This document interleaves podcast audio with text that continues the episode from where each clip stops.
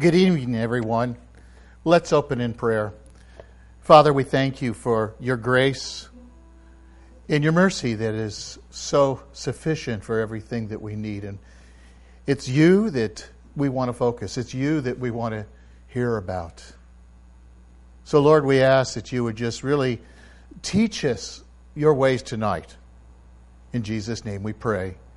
Amen. Well, if you have your Bibles, please open with me to the book of Matthew, Matthew chapter 6. We're going to look at verses 9 through 15. That's 9 through 15. It's interesting when we think about prayer that we should have to teach on prayer, as Jesus describes here in Matthew 6, verse 9 through 15. And it's the things that are important in prayer. They're things that he has addressed, things that, again, his disciples asked him that they might know how to pray. Luke tells them, show us how to pray. And in Luke, it describes those questions and those answers and that responses. It's a parallel passage. Now, Jesus gives his disciples, and this is important to understand, example to follow. It's never meant to be exact in a certain way, to be liturgy, just repeated week in and week out in the church. It just has never been God's plan. But these are elements. These are things that are important. These are parts of prayer. And we find that the saints in the past, they would follow these. Now, look with me in our text. Again, it's Matthew chapter 6, verse 9. And it begins there, pray then in this way. Now, the contrast is to the vain repetition, if you remember last week. They kept repeating the same words again and again and again, almost like counting rosary and going through. Or we used, again, the example of the prophets of Baal. They would just cry from day and night, and then they would cut themselves. The vain repetition, repeating themselves over and over again. Not necessarily in a song where you might sing a chorus 6 times, but when you're doing it for hours and hours, it's just mindless chanting. So this is a contrast. This is how you would pray. And even the Jewish people prayed over and over and over mindlessness. Now it's this Sunday that we're going to be doing communion, and why that seems like a right turn. Many churches have chose not to have communion every week because sometimes people just take it for granted. It doesn't mean anything to them. It becomes a mindless routine. It's something we do. It's a tradition. And I've always encouraged people, as often as you do this in remembrance of me, is what Jesus said. So it's something we can do at home, we can do at the park, we can do it here. And we choose to do it twice a month here. But when we do it, we need to connect with our minds. We need to connect with our spirits because it's about Jesus. And see, it's the same thing here with prayer. It's our spirits must connect with him. So what he's doing is commanding his disciples to pray in this way rather than simply pray this. Pray in this fashion, with these thoughts. And that's what we're going to see is in verse 9 again, our Father who in heaven. So he's saying that we are to direct our prayers to the Father, our heavenly Father. And what a contrast that is. In fact, in Israel, in the Middle East, the Arab countries as well, they would cry out, Abba, Father, as I mentioned before. It's Aramaic. It would be a common thing. Everyday language. It was spoken by Jesus. But the Jews rarely addressed God as their Father. But Jesus did. Every prayer that is recorded, except for one. Let me show you that prayer. It's in Mark 15:34. At the 9th hour, Jesus cried out with a loud voice, Eloi, Eloi, lama sabachthani, which is translated, my God, why have you forsaken me? It's the only prayer that he doesn't use the term of the Father. He's concerned about the Father's will, but he doesn't use that word, that prayer. And it's important to understand. Prayer involves worshiping, that is expressing honor and worthiness to our Heavenly Father And you know what? It's communicating it openly. What I mean by that is, if we are in our home, we can pray openly to God. We can pray openly, again, when I mentioned last week in a restaurant that we leaned our heads together as a family and we prayed together as a family, not calling attention to ourselves. This is important to understand. But whatever you do at home, you should not be ashamed of it.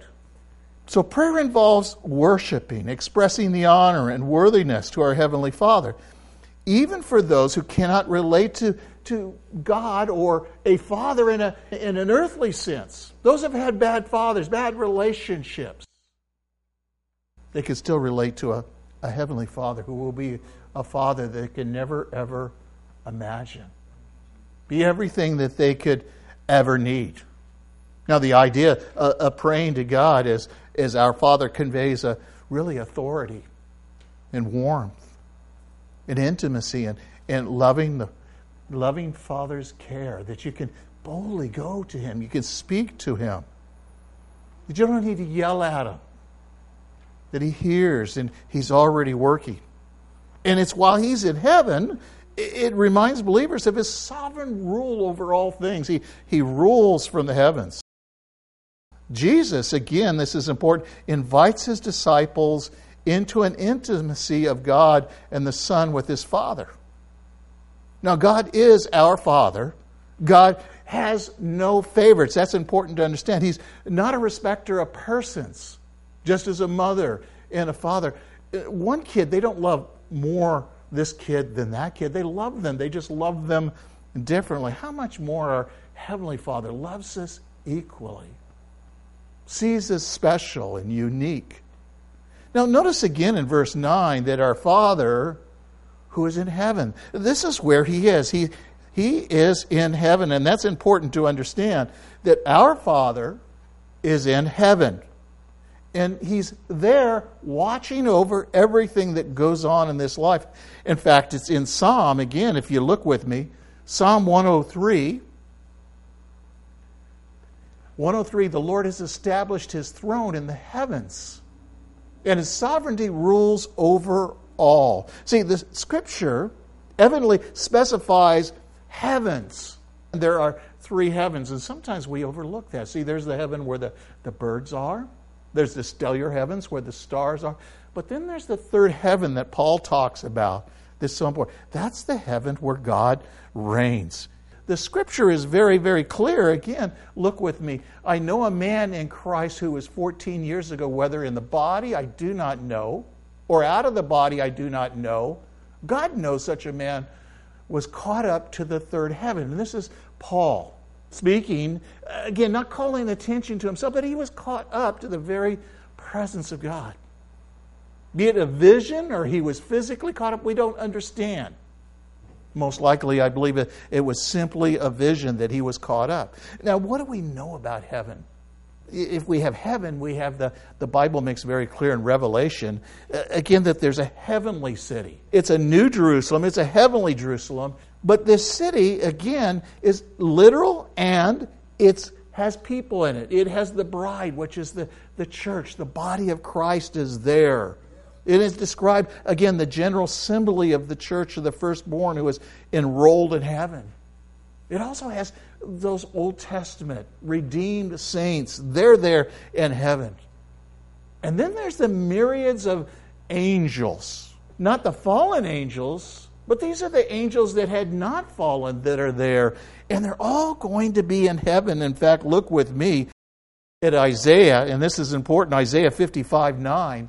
For as the heavens are higher than the earth, so my ways are higher than your ways, and my thoughts than your thoughts. Just as God is in heaven, His thoughts, His actions, everything about Him is higher, and is talking about not just physically, but in a spiritual sense. And then you have Revelation 21:4, and that says this, and He wipes away every tear from the eyes. And there will no longer be any death. There will no longer be any mourning or crying or pain. And the first things have passed away. I think each one of us are longing for that time in heaven. We look around and we see the pain, the the sorrow, the wars, the immorality, the death. All of these things, they grieve our hearts. And heaven is a place that you and I, well, we can read about it, but you know, in reality, I don't think we really comprehend the beauty of heaven. What God has in store for you and me. Well, there's another point I want to call your attention to. It's really here God's priority. Look in verse 9 again. This is, hallowed be your name. The emphasis upon God's name, His name is to be set apart. It's to be sanctified. It speaks again, as shown as being holy. Something but God puts great emphasis is upon His name because His name speaks of His character. And you and I can misrepresent God. We can fail to acknowledge Him as a holy God in our actions, in our attitude, as if He's gone to sleep. When the world, when the church is two different places, when the church doesn't even care and show a need and a love for the world, and the church turns in and becomes very selfish and self-centered. The world says, what do I want to do with God? What do I want to do with the church? Why should I be a Christian? It grieves my heart. I've heard it so many times. We're in a culture today that is so self-centered. And when He calls us to esteem others higher than ourselves, shouldn't we esteem God higher than everyone else? His name is to be above all names. I don't want to say anything, do anything that would ever misrepresent Him. And it shouldn't be just that when a person comes into a pulpit. Every time that we open our mouth, whether we're speaking the Word of God or not, how will the world see Christ in our lives? We really need to stop and ask that question. How does the world see Christ in me individually, in you individually? Because I think it's one of the greatest sins that we could ever misrepresent God. I've heard people say, well, God's such an angry God. You know, in the Old Testament, I don't like that God. I like the New Testament God. And people don't even know how to handle the Word of God. They don't even know what to say. They can't even explain their God. They don't even know about their God. When the world knows the Ten Commandments, oh, certainly we don't have the Ten Commandments hanging up, but the world knows what those commandments are because the church believes them, and they're always pointing their finger at me. But do they know the love of God, the forgiveness of God, the mercy of God, the compassion of God? That God wishes none to perish, but all come to the saving knowledge of Him? Do they experience the mercy? See, as we pray, and these things are things that we're to pray about, these are things that concern God, it should reflect in our prayer, but if we truly have this prayer life and we pray and we live a life with that attitude of prayer, pray without ceasing, then these actions should reflect in our life as well as what we say. Hallowed be thy name. It's interesting when you look at Ezekiel 36:23. It says, I will vindicate the holiness of my great name, which has been profaned among the nations, which you have profaned in their midst.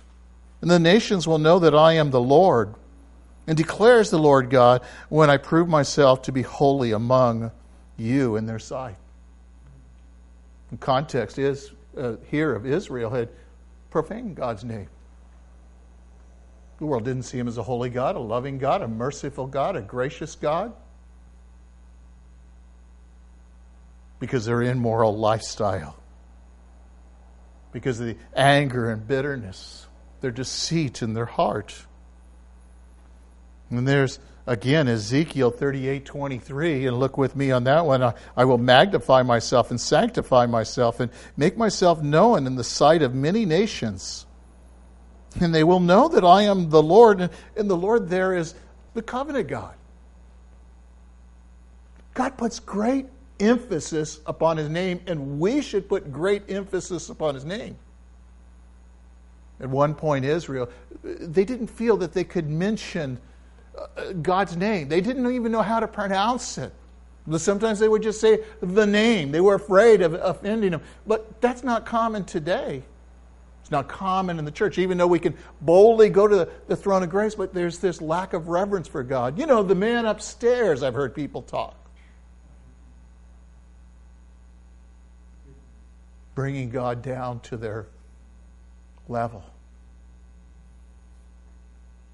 God's ways are higher than our ways. He's a holy God. Look with me again in Ezekiel 39, verse 7. My holy name I will make known in the midst of the people of Israel, and I will not let my holy name be profaned anymore. The nations will know that I am the Lord, the Holy One of Israel. And if there's something that this world needs to know about God, is that He is a holy God. He's a holy God. He's a just and righteous, and we'll talk more about those as we go through this book. But God's ways are higher than our ways. This is important to understand. These are elements of prayer that should be reflecting God. You are holy, you are high, and you're lifted up. That when I see Him lifted up, I see myself as a sinner. I see Him in merciful. I see Him in His grace that He allows me to boldly come to this throne of grace. And certainly, I want to sanctify His name. I want to make it holy. And I want the world around me to know that He's a holy God. A God that's in love with His people. Would also recognize the importance of living consistently with what they value in prayer. See, and why I just talked about these verses about Israel, they were backslidden. God always has a remnant. And I think we need to evaluate our lives, our actions, and our attitudes. Are we the remnant? Are we truly seeking to honor God, lift His name up? Are we really connecting with our spirit? Is He really the God of the Bible that we're praying to, concerned about? Are we so concerned about His name and His character that we have become concerned about the things that are important to Him, more important to Him than the things that are in this life that are important to us? Perhaps you remember in Luke 9, but it says, "If anyone desire to come after me, must deny himself." The Christian is to deny himself, pick up his cross, and follow Him daily. Devoted life. He is to check in daily, and what is it? And one of the ways we check in is in prayer. Lord, what is it today? Even with excitement, Lord, what is it today? With anticipation. We throw out our agendas and we follow His bucket list, His bullet list that He has for us. And that's important to understand. And the big one here is that I'm talking about is really His name. And the one way besides just lifting up His name and voices I've already mentioned is really living rightly. Not living wrong. Not profaning His name. Because that only brings dispute among the nations. The world is cursing God. Certainly they don't want to accept His values, but they should at least know who He is. And when I talk to sometimes people in the streets, they don't even know who He is. Because they've seen people on TV. They've seen people in the stores acting crazy. It has to stop with us. I even believe in the time we're going through, it's a time of really even testing. Yes, God's testing us just as He tests Israel. How will we act in this circumstance? Will we trust and rest and lean upon Him?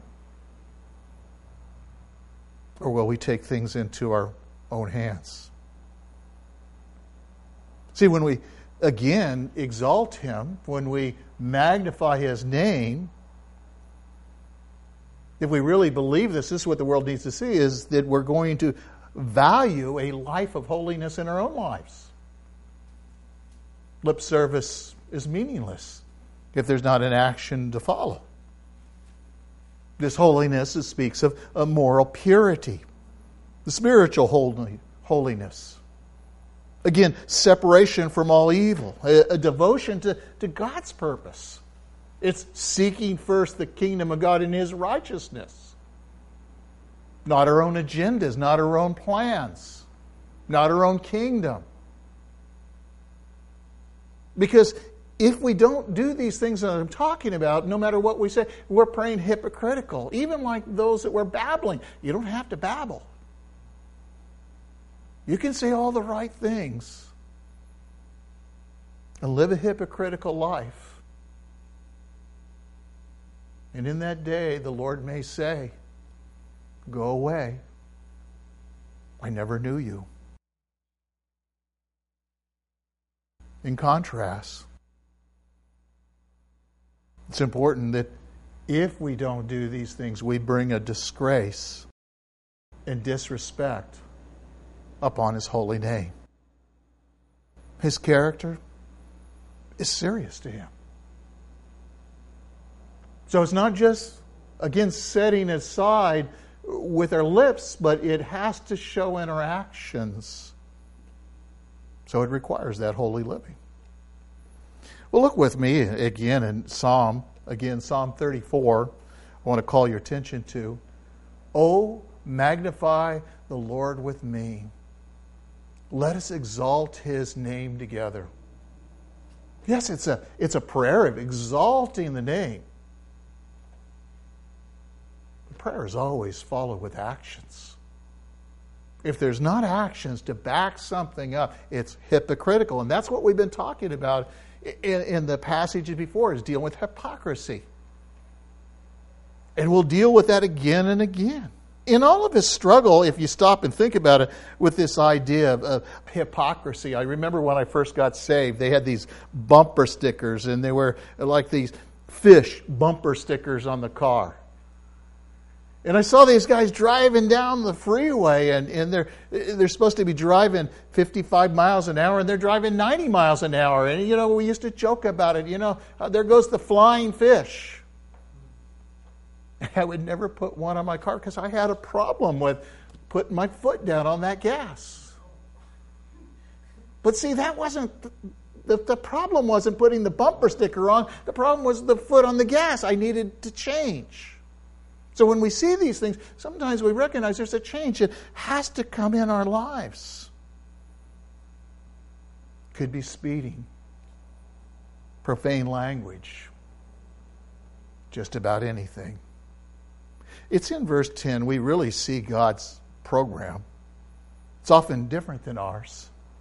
Notice what it says. Verse 10, it begins, "Your kingdom come." It's about His kingdom. It speaks in the sense about the end times. We're looking for His kingdom to come as it is in heaven here on earth. The presence of God's kingdom in this age refers really to the reign of Christ. That's what we're looking for, to see Him reign and rule. And certainly His kingdom has come to those who are born again, because He reigns in the hearts of His people. In the body of Christ, the church, we're to be totally different. And sometimes when we pray something like this, and we're praying this attitude, "Lord, we want your kingdom to come. I want it to be in my heart. I want the world to see you in me. I want them to see your peace and your love and your kindness and your forgiveness." See, the world needs to see, again, Christ reigning, His presence in the body of Christ, that they're one. Not the division, that this church is better than this one. No, because we're one if we're in Christ. And that's the heart, and yet the church is dividing.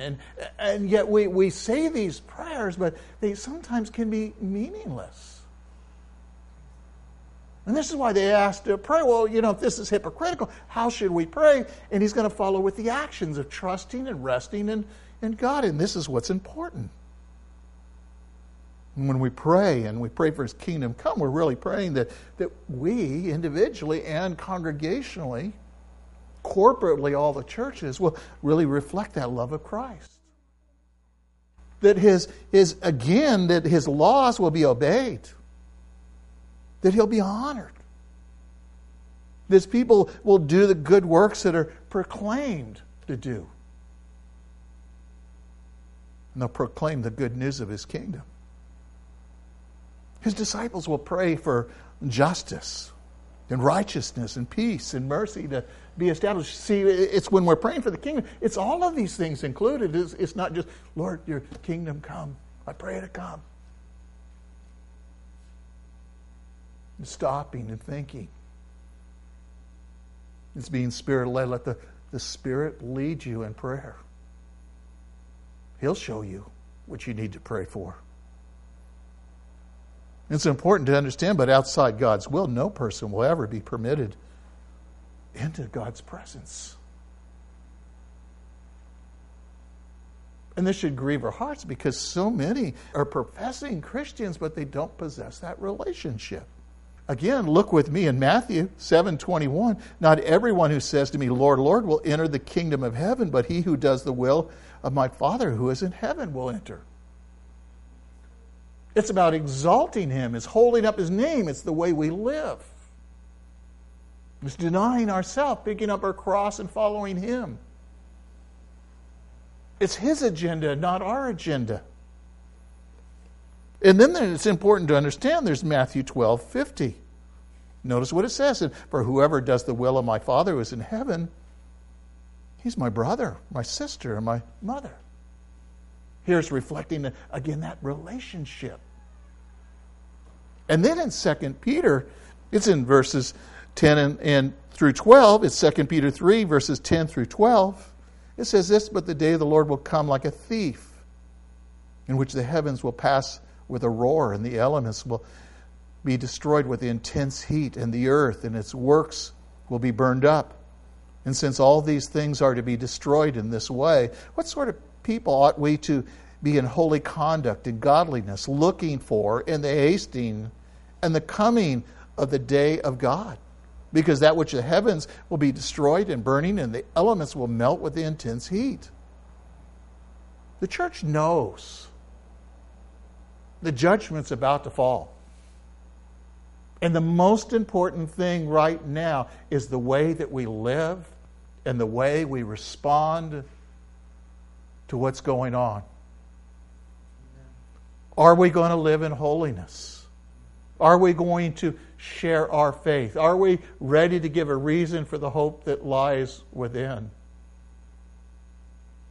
When someone doesn't have food, will we give from our own table to share with them?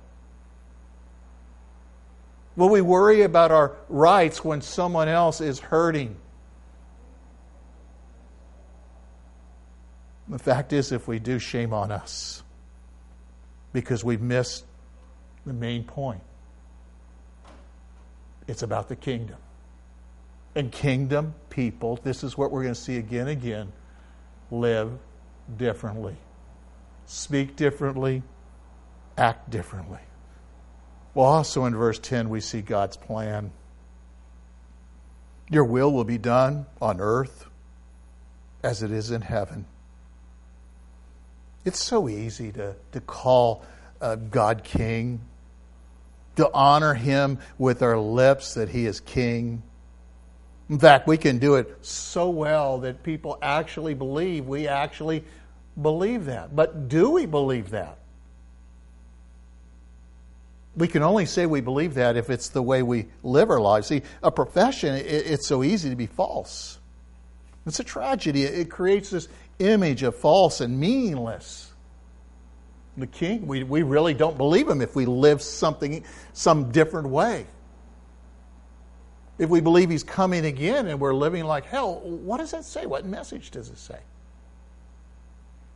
See, it's more than just the prayer. The prayer is to get us to realize how we are to live our lives, what we need to do.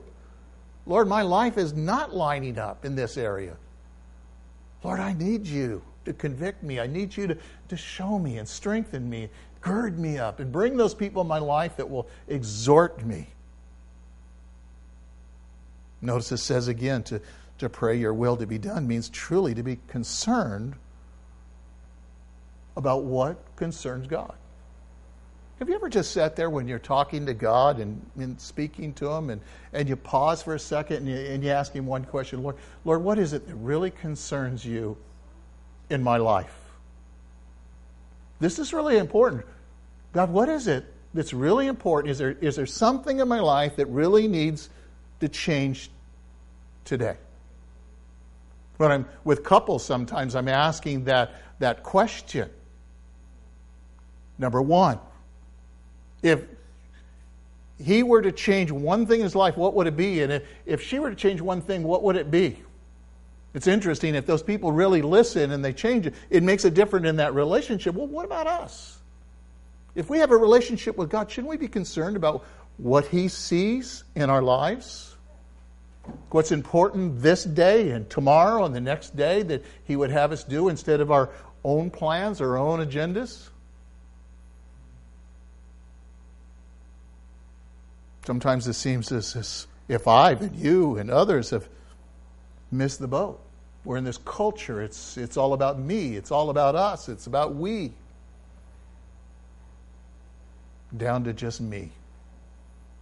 All I'm concerned about is how it affects me. I don't care about you. I don't care about the next generation. I'm so thankful for the generations that went before us that preserved the Bible, the Word of God for you and me, that we can understand that Word of God. So when we're to pray your will to be done, we're to pray for His purposes and His plans. It means we really need to understand what His purpose is. What is His plan? People use that expression, what's God's plan for you in this life? And people rarely even know how to answer that. Desire to be fulfilled in a life or in the lives of families. What's God's plan for you as a family? As simple as I think that is, people struggle with that. God reveals it, though, in His Word. He reveals it in the Bible. By trusting the Holy Spirit's leading in our hearts, we can understand the will of God. We pray and say, God, reveal your will. Show me what your purpose is. Show me how it's to apply to me. It's so easy, though, if we're honest, to really get it wrong. Wrong understanding of knowing what God's will is. And lacking a commitment to even know His will. Perhaps you've been like me. You have a knock on the door and somebody comes up the door. And one time it was the Jehovah's Witnesses. And they wanted to explain what they believe, what the Bible says. And I ask him the question, I ask him this, it's very important to understand, is if I can show you that Jesus Christ is the Son of God, would you believe it? And they say no. They've just told me they no longer have a teachable spirit. They really don't want to know God's will. They really don't want to know the truth. They say, well, we're the only right ones and everyone else is wrong. And sometimes I've heard people look down and talk down at the Jehovah's Witnesses, talk down on the Mormons, blinded by the God of this world. It should grieve our hearts. They need to see our love and our grace and mercy, and we need to open the Word with them. And fact is, we have to be careful we don't fall into that same rut they're in. In 2 Timothy, I like this. It's in 2 Timothy 2:15. It's important to understand. Again, notice what the Scripture says. Be diligent to present yourself approved to God, as a workman who does not need to be ashamed, but accurately handling the word of truth.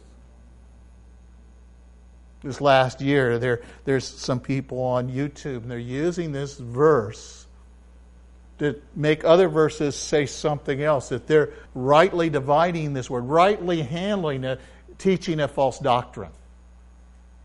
What this means is that we need to individually understand God's purpose and plan and the truth of God's word. And this is what the world doesn't understand. They're not teachable. Psalm 143, the prayer here is, teach me to do your will. For you are my God. Let your good spirit lead me on level ground. Now, it's true that God has raised up teachers and evangelists. You have the Holy Spirit. And as someone is teaching, the Holy Spirit will convict you, and you'll either suppress that, or if he convicts you, you'll respond, or if he speaks through that word, that it will confirm what you already know that God is already showing you. A prayer that we need to add to this list is that, Lord, help me always be teachable, always open to what you say. When I go through and I teach a passage I've taught before, I like to always go back and restudy it, go through, reevaluate it. Make sure that I'm understanding it completely the way the author intended. Not just falling back in yesterday's teaching. I need fresh manna. Because I'm growing and maturing just as you're growing and maturing, and God will reveal things to you as he grows. Well, look with me. We see God's provision. It's in verse 11.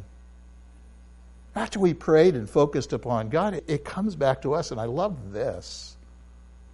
It says in verse 11, give us this day our daily bread. I love that because it says, give us our bread. The words are our and us.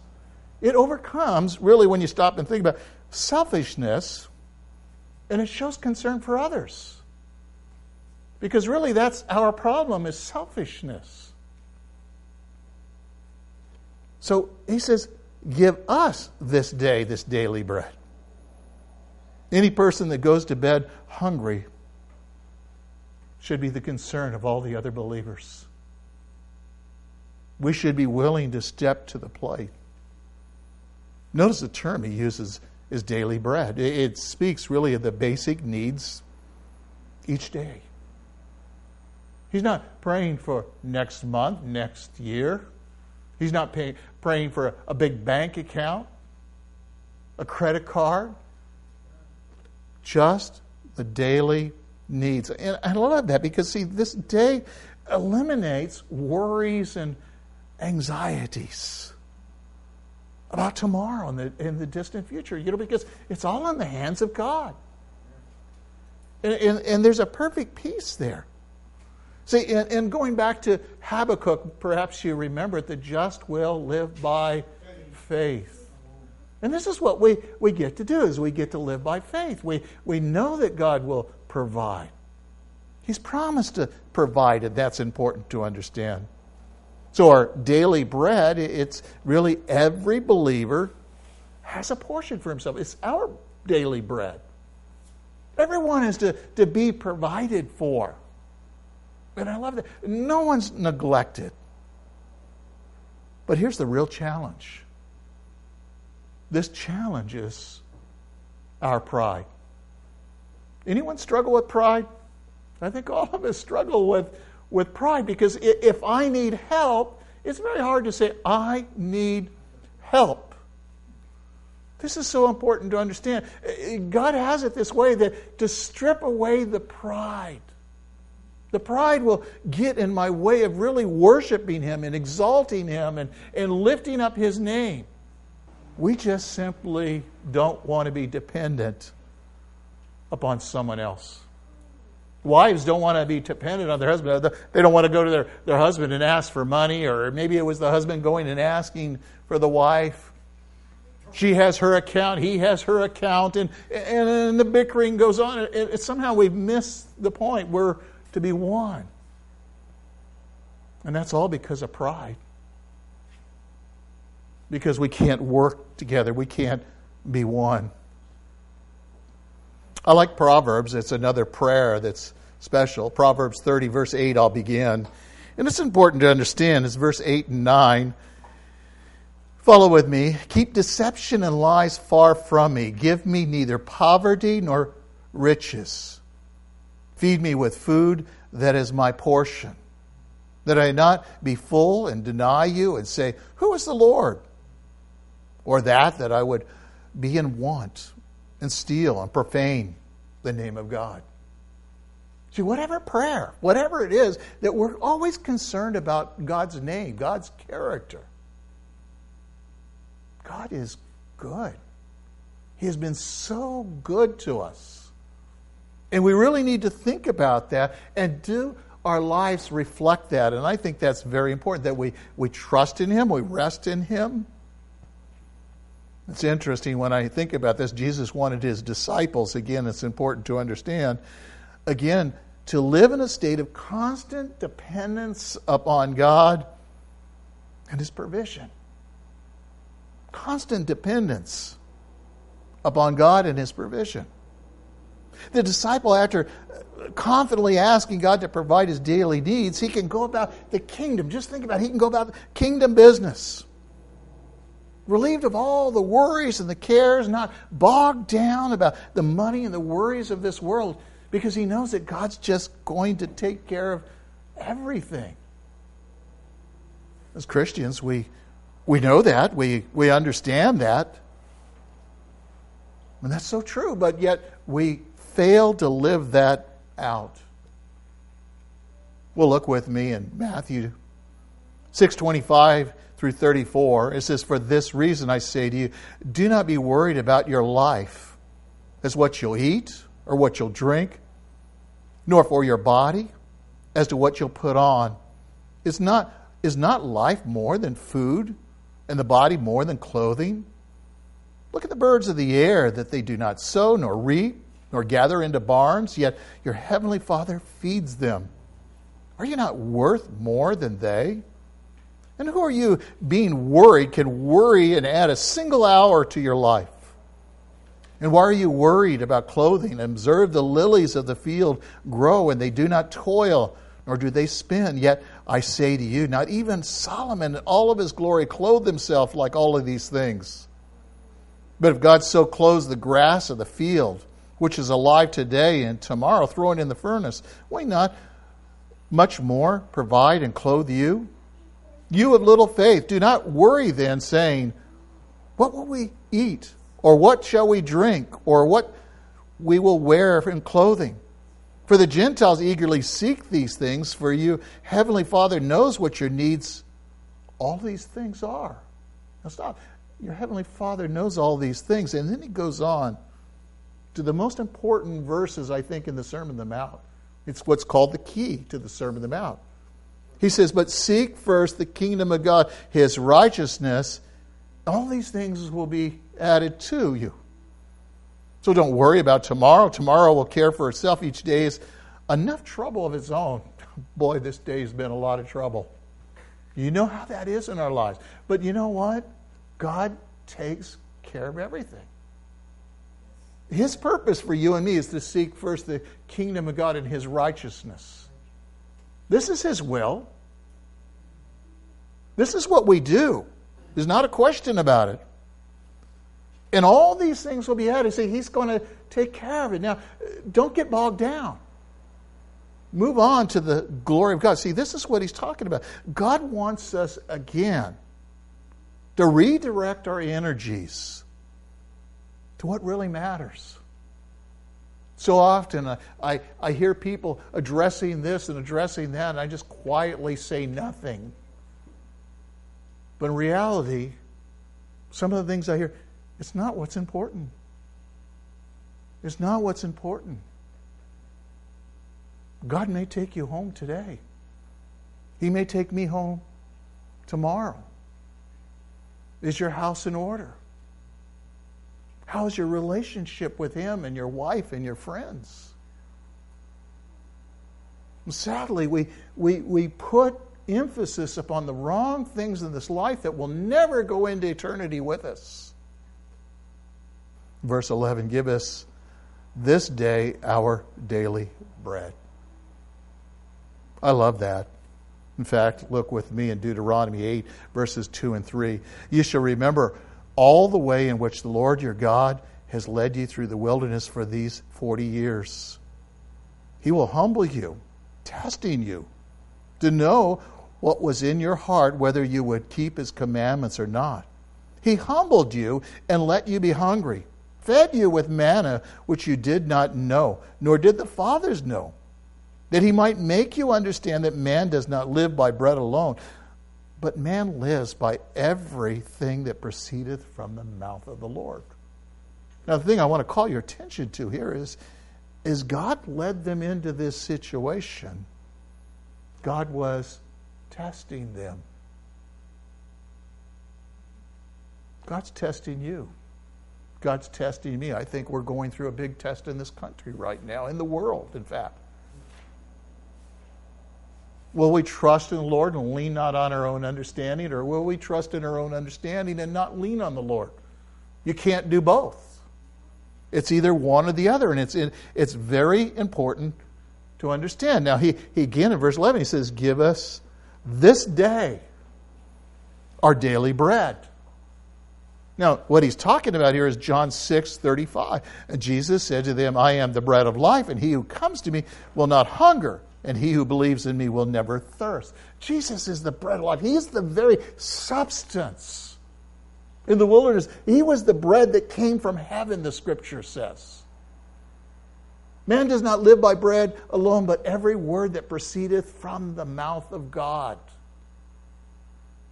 There's our priority. God values his name. The next thing he values more than anything else is his word, which speaks of all these things that I've been describing tonight. It speaks of his character. Again, look at that verse. And Jesus said to them, I am the bread of life, and he who comes to me will not hunger, and he who believes in me will never thirst. He is all that you ever need. Well, I want to take it a step further. When we need the bread of life, and we need daily fellowship. This is important. The bread, when in that Middle Eastern culture, when they came together, they broke the bread. There was an intimacy. Eating from the same loaf meant they're one. When we come together and we eat and we partake of the bread, and it makes us one in him. And that's if we partake of it. But oftentimes a lot of people spit it out and walk away, and I don't believe as you believe. Well, show me in the Bible what you don't believe so I can understand. Maybe there's something I've said wrong. Well, again, look with me in verse 12. God's pardon.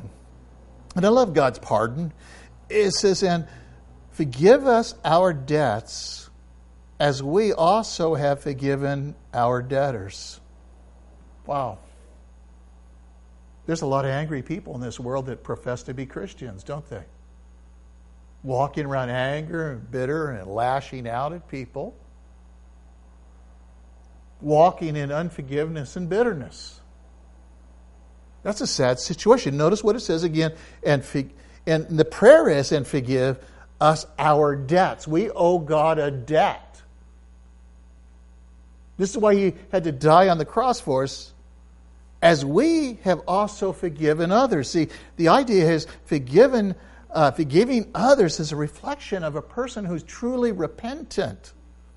The one who has this regenerate heart. The one that's really been born again.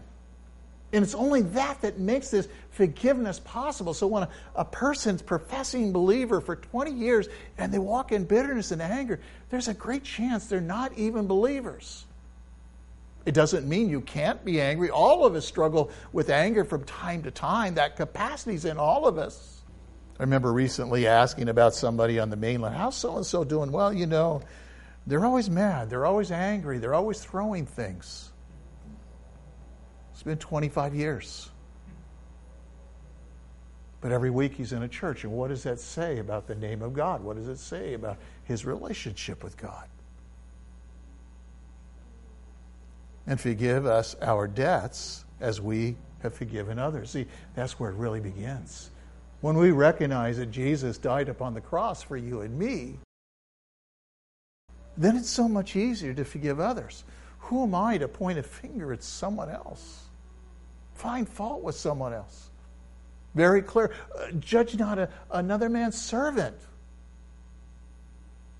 But we have these standards. We expect him to act as we do, but at the same time, we're hypocritical. What's interesting here as we look at this word, those who have experienced God's forgiveness naturally forgive. Those that have really received it, it's not a problem. It just flows naturally. They're truly repentant. And they want people to know that forgiveness and that hope is in Jesus. Now, the Greek grammar indicates a disciple prays for forgiveness for God only after he's first expressed forgiveness for others. Think of Jesus on the cross. Father, forgive them, for they do not know what they do. Shouldn't that be our hearts? When your wife, when your husband has hurt you, wronged you, your boss, especially those of the world that do not even know him, acting naturally. See, sinners are debtors to God simply because the violation of God's law is broken. The wages of sin is death, but the gift of God is eternal life. And knowing that He spared us, we should certainly want to spare others. Again, I'm reminded, again, it's probably one of my favorite verses. Again, Ephesians 4:30 and 32. Notice what it says. Do not grieve the Holy Spirit of God, by whom you were sealed to the day of redemption. So we can, first of all, grieve God's Spirit. How? With the bitterness and wrath and anger and clamor and slander in our hearts.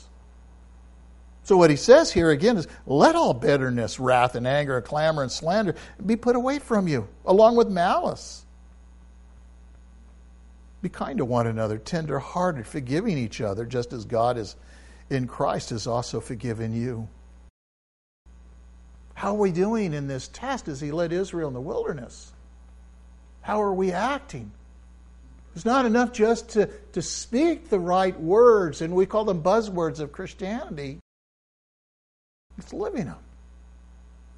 Are we angry and bitter? Are we forgiving and kind and caring? Or are we concerned about our witness and how the world sees Christ? Taking advantage of the times and sharing the gospel when we have that opportunity. Well, there's another verse I want to share with you. It's Colossians. Again, it's Colossians 2:13. Look with me.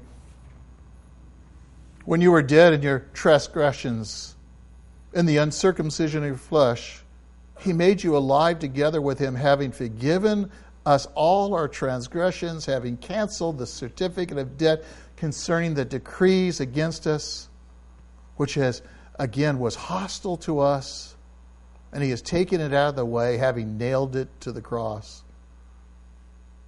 Gosh, those are powerful words. This is what Jesus did for you and me. But I have to ask the question, when I look at this, have I forgiven others' transgressions? Have I canceled their debt because what Jesus has done for me? To say one thing and do another is not a prayer that's pleasing unto God. The problem is, again, sin separates man from God. And is therefore man's greatest enemy is sin and the greatest problem, because sin again dominates our mind and our hearts. Well, look with me at Isaiah 59:2. But your iniquities have made a separation between you and your God. Your sins have hidden His face from you, so He does not hear. If they won't hear God, why do people pray? God's not going to hear if this sin separates. But see, there's again this provision. It's in verse 12. And forgives us of our debts. Isn't that wonderful? Christ forgives us of our debts. The scripture commanded that God's people to forgive again the economic debts every 7th and 50th year, so that people wouldn't be permanently impoverished.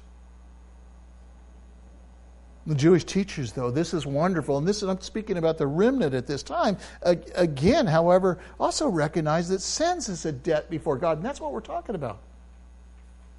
We owe a debt to God. And the debt that we owe to God right now is love. And love covers a multitude of sin, and it brings forgiveness. Well, the plea is simply asking forgiveness implies really confession. Sometimes we want to talk, well, you got to confess every sin. You know, when a person says, you know, God, forgive me, they're acknowledging they're a sinner. Sometimes they just need to take that baby step, and then we can come alongside them. Sometimes someone's wronged us and they ask for forgiveness. Well, what did you really do? What did you really think? And we open a can of worms and then we're mad. And how can we pray to God? See, sin just infects another person. Well, notice the prerequisite in verse 12, as we also have forgiven our debtors. Again, Jesus reemphasizes the importance of forgiving others.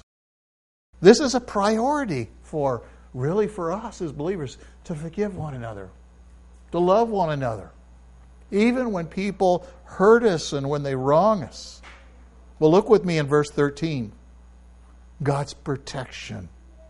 And do not lead us into temptation, but deliver us from evil. Wow, this is a big one when you stop and think about it. And do not lead us into temptation, but deliver us, come on, from evil. Now, I've heard so many people, God tempted me, and they're angry at God. But notice again, if you look at James 1:13, James 1:13 has a total different view what it says there. Let no one say when he's tempted, I'm being tempted by God, for God cannot be tempted by evil, and he himself does not tempt anyone. This is important to understand. God tests people. Certainly he tested Abraham in Genesis 22. He tested Israel in Exodus 16. He did that. He tested Hezekiah. His purpose for testing was to strengthen the character, to bring out the best in a person. But he never tempted them. He never lured them. Never drew them into sin. That's important to understand. So God may allow something, but understand that whatever you're going through, it is a testing. Anyone going through a testing tonight? I think all of us are going through a testing of some capacity. Deliver us from evil. And I think each one of us need to be delivered from evil if you stop and think about it. It was a guy named Bill Muntz that wrote this, and I kind of reworded a little bit. And this is my prayer of all who desperately desire to be kept from the power of sin. It says it's the heart cry of daily salvation for the power of sin and Satan's one life. And he goes on in this way. There's a fine line between testing and trusting God. And I think all of us agree, and we don't really know where that balance is. But here's some examples to really think about. Because the testing is the Lord, in a sense. And how we deal with them is very, very important, because if the Lord is testing us, how will we respond? So if you drive recklessly in your car, as an example, and then they think somehow God will keep you safe from all the accidents, you're really testing God. Think about that. You're testing him. If you spend your money without thought of saving any, it's the act of testing God. While God often keeps us safe when we do stupid things, there's no guarantee that he'll do it the next time. Jesus knew the difference. Refused to jump off the temple. Testing God would simply to catch him was not his choice. On the other hand, trusting the Lord is not living in fear, and you have these two extremes. God has made very specific promises to his children, among others, to keep us safe. Of course, when you stop and think about it, he may keep us safe by allowing us to die and bring us home safely. He can keep us safe again by bringing us home or leaving us here. God makes no promises about even the absence of pain or the presence of pleasure that so many think. Nevertheless, we can trust that nothing will happen to us unless it's filtered through the fingertips of God. It doesn't mean we go through this life stupid. It means we use and exercise wisdom, common sense. We need to check our motives. Why are we doing? Why are we saying what we're doing? Are we acting out of fear? Are we acting in indifference? We need to gain wise counsel from godly friends. Most of all, we need to go to God in prayer. We need to listen. Not just talk. Listen. And be prepared to listen. But here's the problem. What if we're wrong? Well, then you got it wrong. Welcome to life. It's a fact that we will all blow it from time to time. It is in the making of decisions and really observing the consequences that we learn to grow and trust in God and God alone.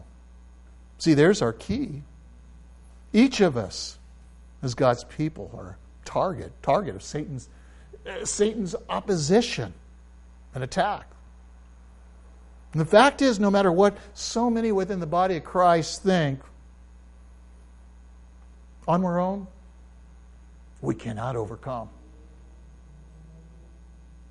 We only overcome in Him. On our own, we can't even resist evil purposes on our own. It's so easily be deceived. It's for this reason we must rely completely and totally upon God, praying to our Father in heaven, exalting Him, thanking Him for what He has done, given us.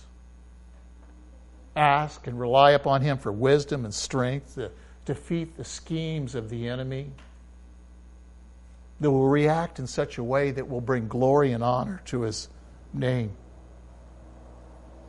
Well, look with me in verse 13 as we begin winding down. We see God's preeminence. For yours is the kingdom, the power, and the glory forever. Amen.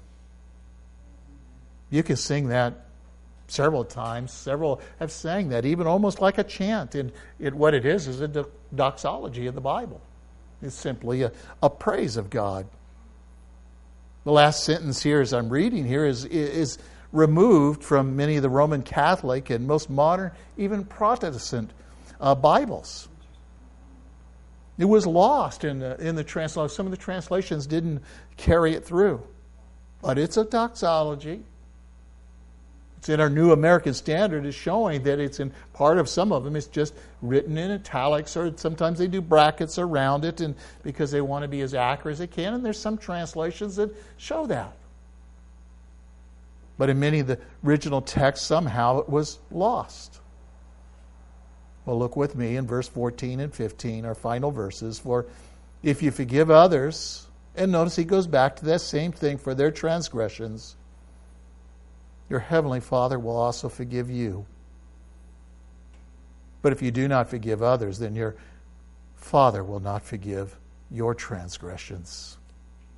Well, let me tell you what this is not saying. That's really important to understand. It's not talking about losing of salvation, but as I mentioned earlier in Isaiah 59:2, it's our sins that separate us from God. When a person is going through life Unconfessed sin. How can you acknowledge God if you have sin in your life? He's a holy God. His name is to be hallowed, and the action doesn't say that. So it's important to understand that God cannot hear our prayers unless we're truly repentant. It's our sins that separate. We say we're walking in the Spirit. We say we're doing this. It's easy to say. But if you want to have fellowship with God, you'll confess your sins to God. He's faithful and just to cleanse you of all unrighteousness. You will confess your sins to one another, as James talks about. You will get right. You will pray to your Heavenly Father. You will acknowledge Him as a loving Father. And know how much He cares for you, the intimacy that He has. And you will trust in Him and lean not on your own understanding. Well, stand with me, please. Father, we thank You tonight for Your precious Word. We thank You for the grace that You have given us, the hope that lies within Jesus and Jesus alone. We as a congregation, as a people, as believers that are listening tonight, we ask for forgiveness. Lord, there's times that we sin and we don't even realize it. Lord, forgive us. We don't want anything to be between us and You. We don't want to rob You of Your glory. We want to honor You not just with our lips, but, Lord, with our lives. All that we are, in Jesus' name, amen.